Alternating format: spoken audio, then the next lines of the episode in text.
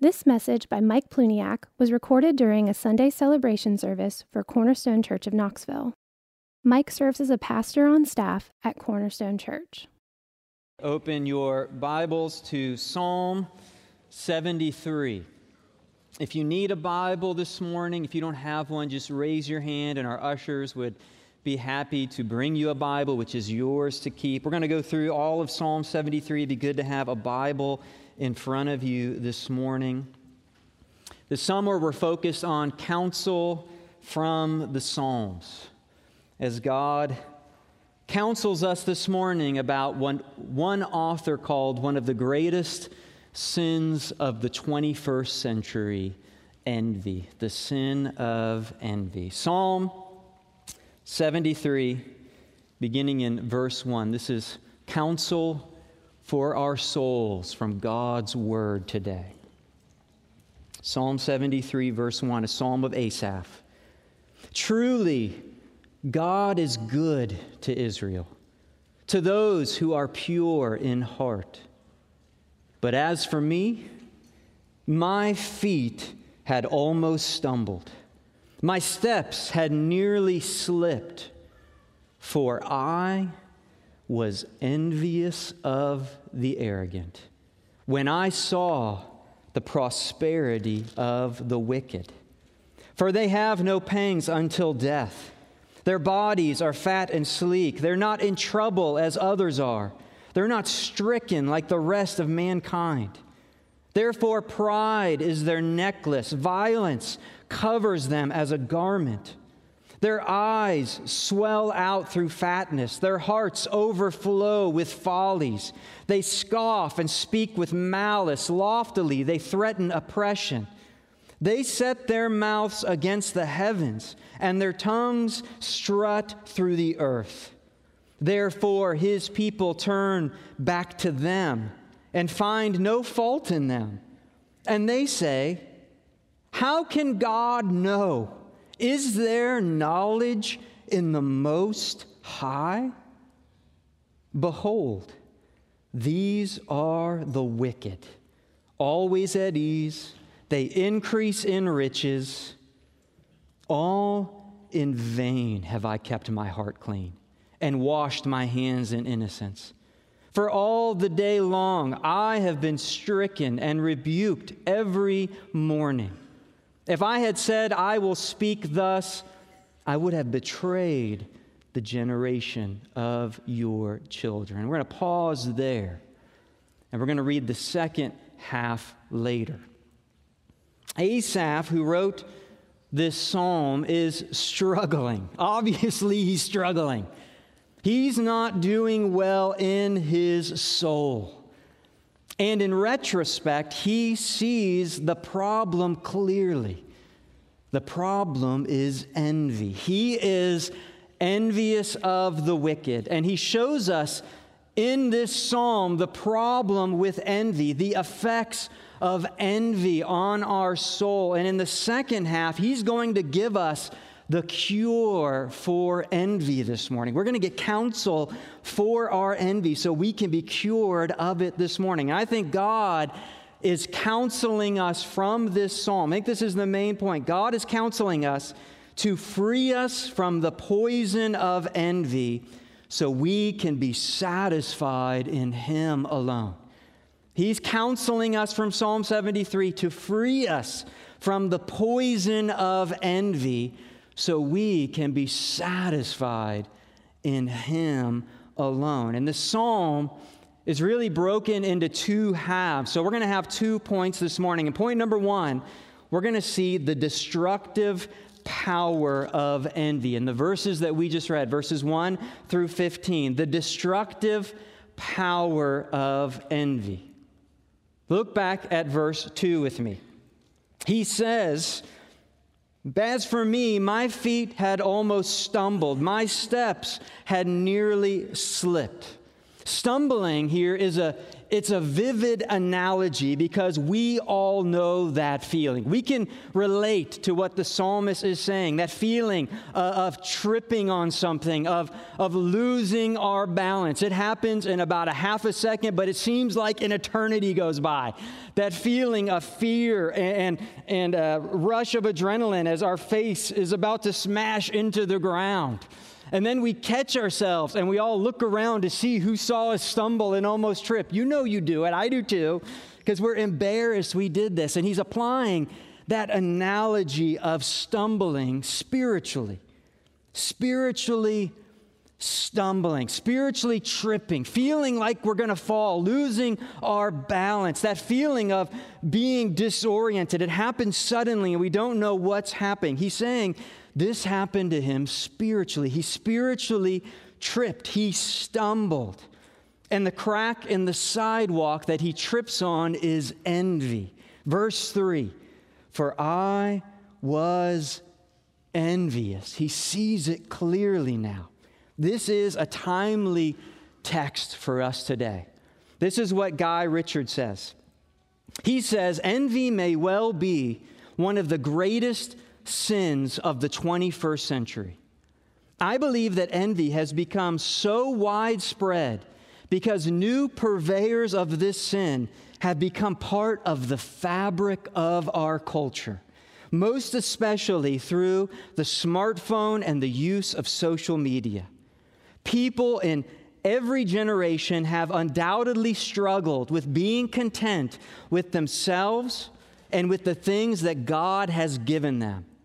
But smartphones and access to social media have exacerbated these struggles in our own day. Listen to this by constantly bombarding us with reminder after reminder of what we aren't, but others are, and of what we don't have, but others do. Constantly bombarded reminder after reminder after reminder. Biblically, if you look at the 10th commandment, it's about not coveting our neighbor's stuff. And the application was you lived and you would look at your neighbor's house to the left and to the right, and you would see the things they had and what they were, were and you were tempted to covet those things, to envy those things. Today, our neighbor has become everybody online, constantly bombarding us with everything they have and they are doing, and it tempts us to envy. That's why it may be the greatest sin of the 21st century, Guy Richard says. So, what is envy? When he says in verse 3, I was envious, what was happening? Envy is a resentful awareness of an advantage enjoyed by someone else. It's an awareness, a resentful awareness of an advantage enjoyed by someone else. It could be almost anything. They have an advantage and you don't have that. If you want to see envy, just serve in our children's ministry younger hallway any given Sunday. Rooms, I mean, rooms filled with toys and books, enough for every child to have dozens to themselves. And yet, as they enter into children's ministry, what toy do they want? Oh, yeah, it's the one the other kid is playing with. And they deserve it. It's their turn to play with that toy. And does the other child playing with it say, Yes, you can have this now? Oh, no. You wanting it just shows how valuable it is. And I'm going to play with it forever. it's, it's humorous to watch, right? But listen, we have the same heart issue. The toys have just gotten bigger. We have the same heart. We struggle with envy. We can envy those who have a nicer house or a newer car. We can envy those who have a smaller house than us at times. We can envy how they decor- decorate. And it's not just stuff we envy. I think the hard thing is when we see what, what Guy Rich says, what, what they are and what we're not. We can envy their friendships. We can see pictures of people online spending time together, and we can think, I, I wish I was a part of that. I wish I was their friend. I wish I had friends like that. We can envy marriages. We can envy family life, vacations, seeing pictures of those on vacation. We can envy that. We can envy someone else's job, thinking it's easier than ours. We can envy their relationship with their extended family because we don't have that. We can envy folks who are in a relationship or when they get engaged or when they get married. We can envy siblings and their success. We can see differences and an advantage they have that's recognized, and we can envy our siblings. We can envy when someone else's child succeeds and ours doesn't, when they get the award and our child doesn't. We can envy their lifestyle. We can envy someone else's body and wish ours was like theirs.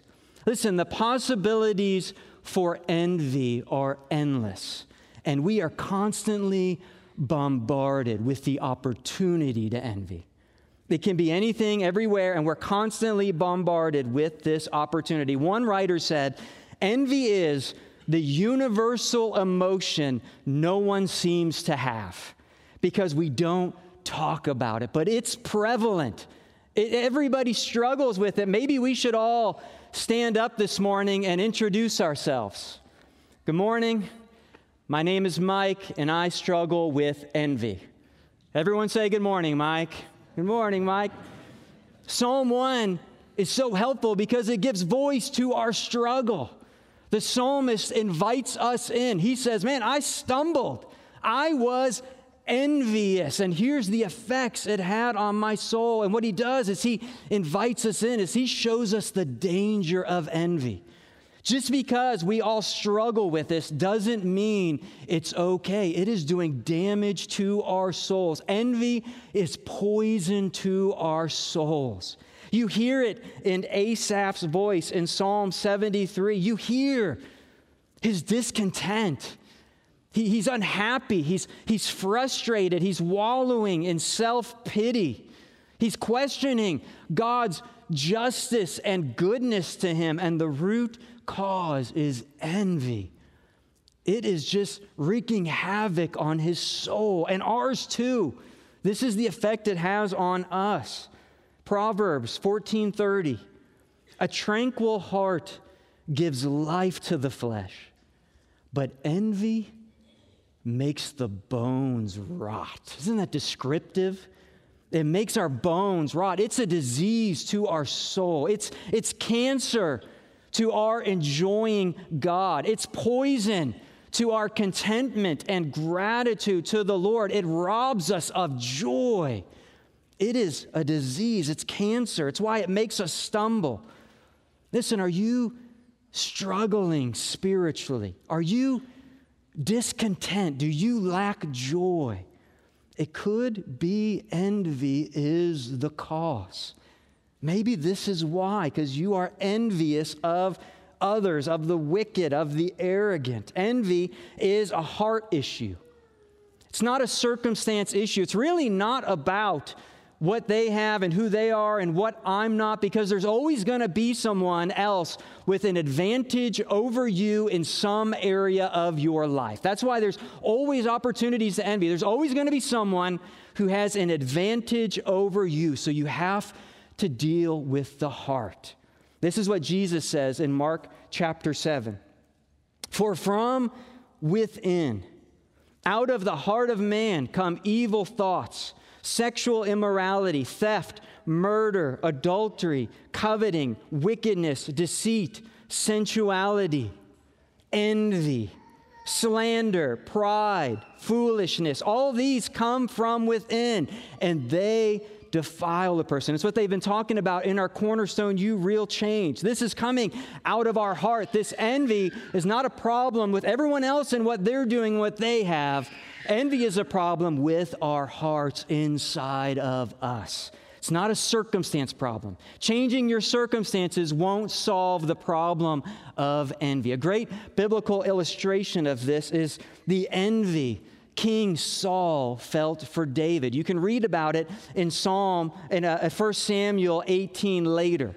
But you probably remember this scene where David had just killed Goliath. The army is returning to Jerusalem. There is a victory parade going on. Saul is the king of the army, so he's returning to his city. He's the king. Everybody is celebrating. All the women come out and they're singing these songs. They're just lining the streets as the army comes in, and Saul is in front, and they're singing these songs, celebrating.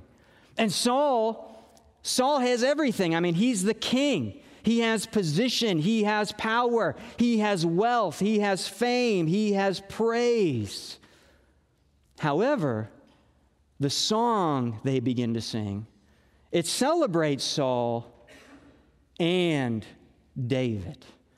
And this is the song that they are singing. Saul has struck down his thousands, and David his ten thousands. Oh, no, you did not, ten thousands. And this angered Saul. I mean, even though he is the king, his army won, this is a parade for him. And yet he cannot handle sharing the stage with this shepherd boy. And he begins to envy David. He can't handle it. You probably know the story. He plots against him. He becomes irrational, paranoid, obsessed with David's demise. He tries to kill David because envy doesn't just want what the other person has, it wants that person brought down to where I am. Nobody can have an advantage over me. They shouldn't get to enjoy that if I don't get to enjoy that. It wants the other person brought down. Envy rejoices when others weep, and it weeps when others rejoice. It doesn't rejoice with those who rejoice, it rejoices when others weep. Frederick Buechner defines envy as the consuming desire to have everybody else as unsuccessful as you are. I thought that was a, a really, you know, insightful definition. I, I really just, I don't, I, I don't necessarily want what they want. I just don't want them to enjoy it. That's what I want. And that's what Asaph wants. That's what he walks through in Psalm 73 in verses 4 through 12. He's looking at the wicked and the arrogant, and he wants them brought down, but they're prospering. He doesn't like their prospering. He doesn't like, as he says in verses 4 through 5, they don't seem to suffer. Their lives just seem easy. It's just a carefree life. He doesn't like that because he's suffering. Why do they get to enjoy life if I'm suffering? I want them to suffer. Verse 7, they're self indulgent. They just get whatever they want. Everything seems easy for them. I don't get whatever I want. Why should they get it? He doesn't like that. Verses 8 through 9, they think they're better than other people because they're prospering. And this is a sticking point, I think. If you look down at verse 10, I think this is a temptation for him. Okay? People find no fault with them. He doesn't like this. Asaph is a worship leader. He's with King David. He leads worship in the temple. And people are looking at these people because of their prosperity, because life is easy, because they have all these good things. People are looking at them and they find no fault with them.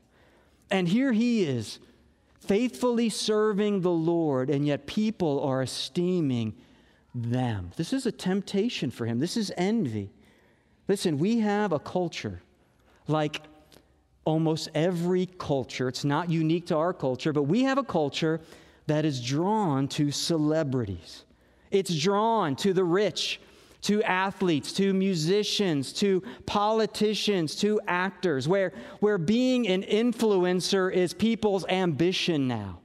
I read a recent stat that 86% of youth say they want to grow up to be an influencer. It used to be they wanted to grow up to be an astronaut. Now they want to be an influencer. And the reason is because they see it works. Their influence, they see these people, they're listening to them. There would be no such thing as an influencer if people weren't so easily influenced, you know? And this bothers the psalmist. He sees them esteemed, and people are looking up to them and honoring them and, and listening to them and following them. And he is envying that. He envies that. And he summarizes it in verse 12 Behold, these are the wicked, always at ease. They increase in riches. And then, this is very insightful what he does, because I think this is what we do. In verses 13 through 14, he, the result of envy is self pity. He pities himself. And this is so destructive to our soul. You can hear the self pity in his voice. Look at verses 12 through 14. Behold, these are the wicked, always at ease, they increase in riches. All in vain have I kept my heart clean, washed my hands in innocence. For all the day long I've been stricken, rebuked every morning. That's my best Eeyore impersonation right there. I mean, just you hear it in his voice. Here they are, always at ease, money piling up on top of money. Here I am every morning, rebuked, stricken. It's in vain I've served the Lord. You know, if this is how the Lord is going to treat me after all I've done for him, you know, it's in vain that I've done all these things for the Lord. And you can just you can you can just hear him describing the self-pity. Oh, woe is me, you know? Self pity is when you feel sorry for yourself because you're not getting what you think you deserve. Self pity is deceptive because it sounds humble. Oh, you know, look at me. Woe is me. I'm a horrible person. It sounds humble, but it's really proud. It's pride. It doesn't feel like pride. You know, when, you, when, you're, when you're battling self pity, when, when we first got married, I wrestled with self pity. I gave in to self pity, you know, and it doesn't feel like you feel like you're being humble, but you're really being proud because self pity makes us think we're a victim, right? It makes us think that somehow we're the victim in all of this going on. But really, the truth is, we're being proud. We're not a victim, we're the problem when we're having self pity. We think we deserve better, is the root and its envy leads to self pity. Listen to Joe Rigney. He has something really helpful about this.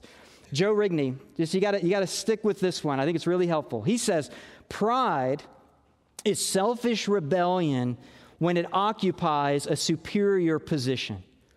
Envy is the same impulse when it stands beneath another. Pride looks down on those below with smug and satisfied arrogance. Envy looks at those above with chafing hatred. Envy and self pity are just pride when it doesn't get what it wants. It's the same heart issue. I think I deserve better. Listen, if you wrestle with self pity, have you considered envy could be the issue? Pride is certainly an issue. Have you considered envy could be the root issue? Do you scroll through social media and feel left out, lonely, like you don't have real friends? Do you scroll through upset with others for enjoying those things? Are you scrolling just feeling self pity? Envy might be the culprit. That's why God's word, He's counseling us today. And it might be that the Holy Spirit is using Psalm 73 to pull up a chair beside you, to shed light on this heart issue so that you can be set free. He's shining a light on this issue and saying this feeling, the self pity, the, the, the, way you feel, envy could be the root issue. And you can be set free from that. The Holy Spirit is using this word to counsel you, to show you that your unhappiness, your discontent might not be because of some cosmic injustice. It might just be because of your sinful envy.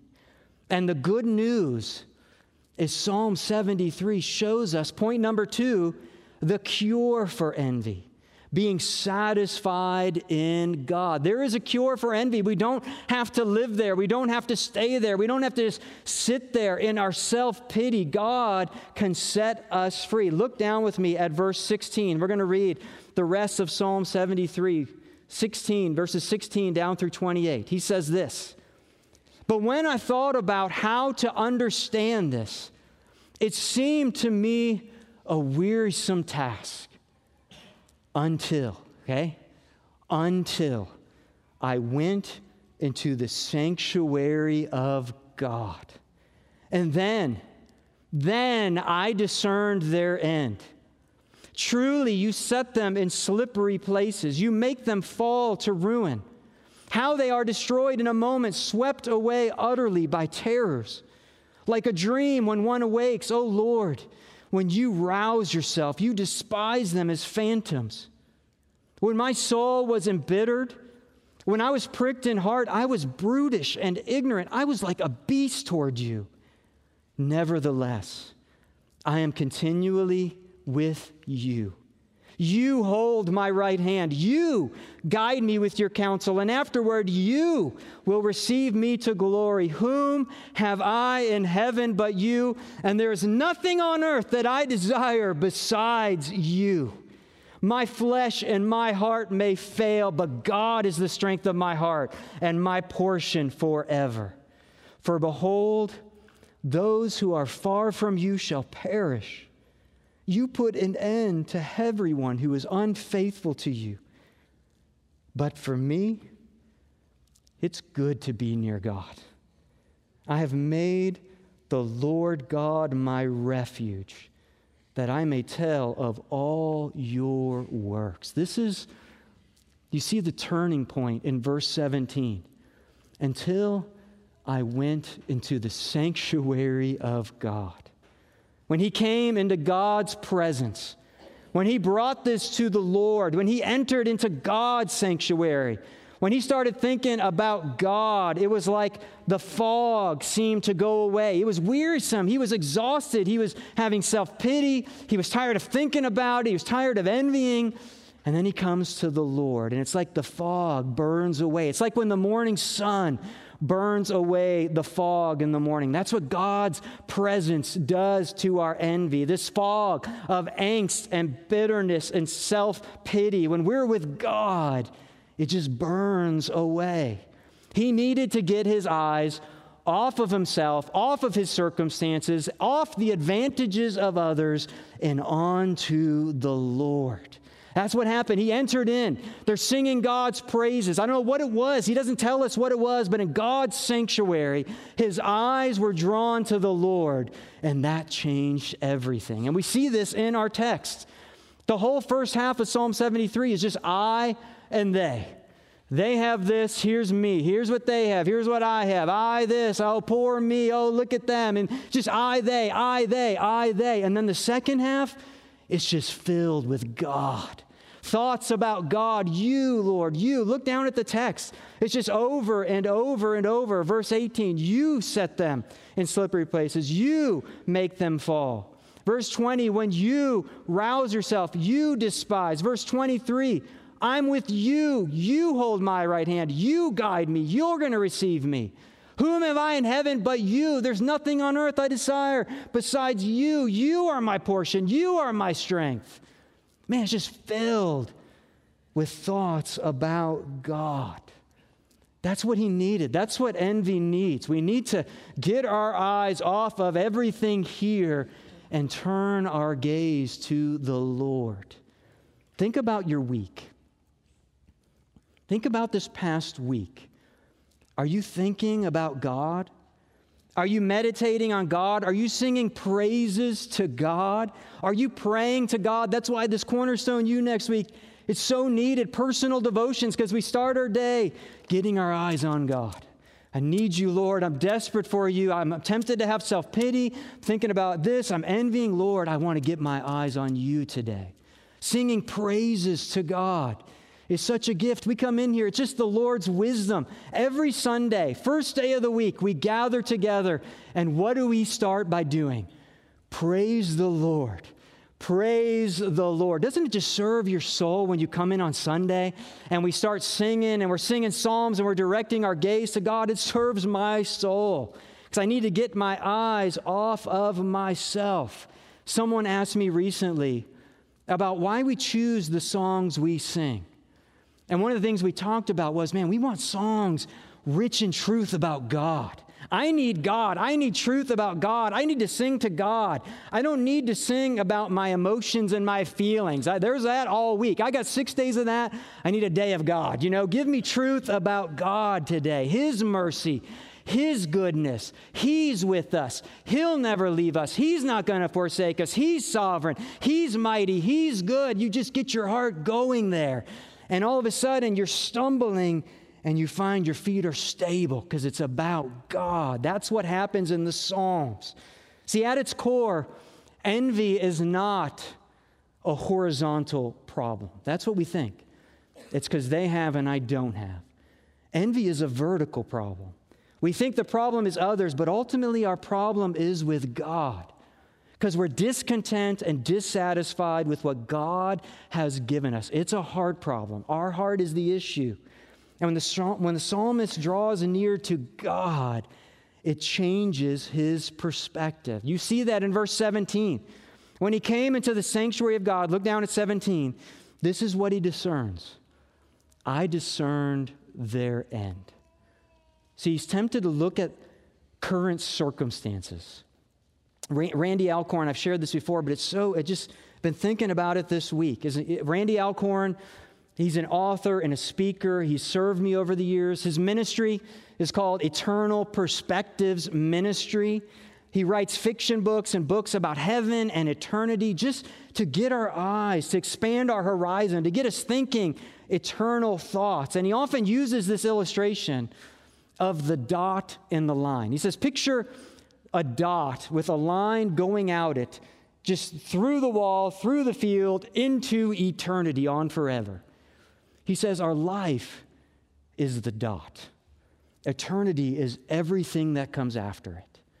See, what envy does, and what Asaph is doing in the first half, is he's just focused on the dot. He's examining the dot. He's studying the dot. What do they have? How come they're not suffering? How come they're prospering? Why do they get to go on vacation? Why do they get these good things and I don't? And when he goes into the sanctuary of God, it's like the camera lens zooms out and he sees the dot and he sees the line going into eternity. And he discerns this is what matters. This is what's important. It's not the dot, it's the line. And he sees the reality. Verse 18 You set them in slippery places. Remember in verse 2, he almost slipped. Now he sees, no, they're the ones on thin ice here. Verses 19 through 20, they're, they're destroyed in a moment. He says in verse 20, like a dream when one awakes. You ever had a nightmare and you, you wake up and you're so relieved it was a dream? I mean, that, that's just a, it's a funny feeling because when, I, when I'm having a bad dream or a nightmare or something and you're just stuck somewhere in this dream and it's like a loop you can't get out of, and you wake up and you realize, oh, oh, it's my bed, it's my pillow. It was just a dream, you know? It's, it's okay. It's everything's going to be all right. It's this relieving feeling. It wasn't real. He says for the wicked, it's the other way around. They're going to wake up in a moment to God's judgment. And they're going to realize the prosperity was the dream. And they're going to enter into, he says, it's just he sees the line, he sees what's coming for them. It changes his perspective. Listen, all those who live life apart from God, living as if there is no God, living as if this world is all there is, will wake up in a moment to the reality of a holy, just, all knowing, all powerful, sovereign God who we are accountable to as his creatures, made in his image. That's what he sees. He's not studying their life and their advantages, he's studying what happens when they die. And it terrifies him. It's terrifying. Listen, the good news for us today is we don't have to wake up to judgment. We don't have to wake up to a nightmare because God sent His own Son, Jesus Christ, to live in our place and die for our sins, including our envy, so we can be saved. So we don't have to fear God's judgment. We can look at that line and think, that is a glorious line because I get to be with the Lord for all eternity. And that's where he arrives. That's where the psalmist gives us as he, as he lifts his eyes to God, as he sings praises to God, as he's remembering the Lord. He's aware, I get to be with God. There's nothing I want besides you. There's this, these things I was envying, these things I was craving compared to you, they're nothing, Lord. I want you. I want to be with you. Instead of comparing what others have and what we don't have, or what others are that we're not, here's the comparison we should be making. Compare what you deserve from God and what you actually receive. That's the comparison we should be making. Because it's there when we realize how blessed we are. Instead of scrolling through all the things we don't have, all the things we're not doing, let's scroll through all the ways God has blessed us that we don't deserve. Envy reminds us of everything we don't have, okay? Grace reminds us of everything we do have that we don't deserve. Let me say that again. Listen, envy reminds us of everything we don't have. Grace reminds us of everything we do have that we don't deserve. If you are given to envy, let me just, this is a small suggestion. This is not, you don't have to do this. Just try this, okay? If you're a person that is prone to be on social media a lot, and you realize Psalm 73 is counseling you, and you see you're prone to envy, just take a week, one week, take a break from scrolling on social media and use that time to just meditate on all the things you have that you don't deserve. See if it changes your joy this week. I have a feeling it will. It's this God centered perspective that changes the psalmist. He's changed. We can be changed. We don't have to live in envy. We can be changed. We can be counseled from God's word. Look at the transformation. In verses 18 through 20, his thoughts have changed towards the wicked. Instead of envying them, he's concerned for them, he's praying for them. Verses 21 through 22, his thoughts about himself have changed. Instead of wallowing in self pity, he's repentant towards the Lord. He says in verse uh, 22, I was stupid towards you, God. I was being dumb. He's repentant towards the Lord. And then his thoughts about God have changed. No longer is he thinking, God's unjust, God's not good to me. He's thinking, Lord, all I want is you. Verse 23 God is with him, God holds his right hand. Verse 24, you guide me with your counsel. That's what God is doing right now this morning. He's counseling us with his word. God will sustain him. Verse 24, afterward, you're going to receive me into glory. He realizes he gets to be with God.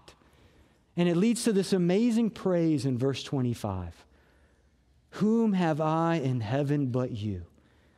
And there's nothing on earth I desire besides you. This is the anthem of a soul satisfied in God. Whether possessions or wealth or fame or approval or health, nothing compares to knowing you, Lord. And this is what I love, verse 28. This is where he lands. Okay, remember in verse 2 As for me, my feet had almost stumbled. I was going down, Lord. I felt I was tripping. I was stumbling. I was struggling in my soul with envy. Verse 28 but for me, it's good to be near God. That's where he lands. And listen, God can do that in your life as well this morning.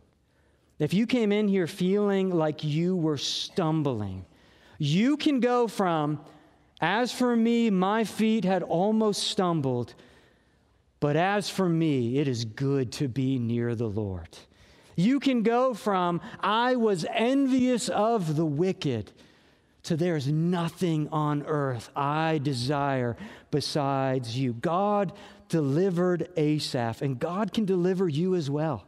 He can deliver you from your envy. He can set you free from envy. He gave us His word. He counsels us. He convicts us by His Holy Spirit. He reminds us of the good news of the gospel that we can be forgiven of this sin, that we can turn from it and turn to Him and receive forgiveness. He fills us with His Holy Spirit. He gives us the fruit of the Spirit, which is all the opposite of envy, if you study it, love and joy and peace and patience and kindness and goodness and gentleness and self control, all of those are opposed to envy, and God gives us His Spirit. He can set you free from this. You can be counseled from His Word, and you can be set free. And we can say with verse 28 But for me, it is good to be near God.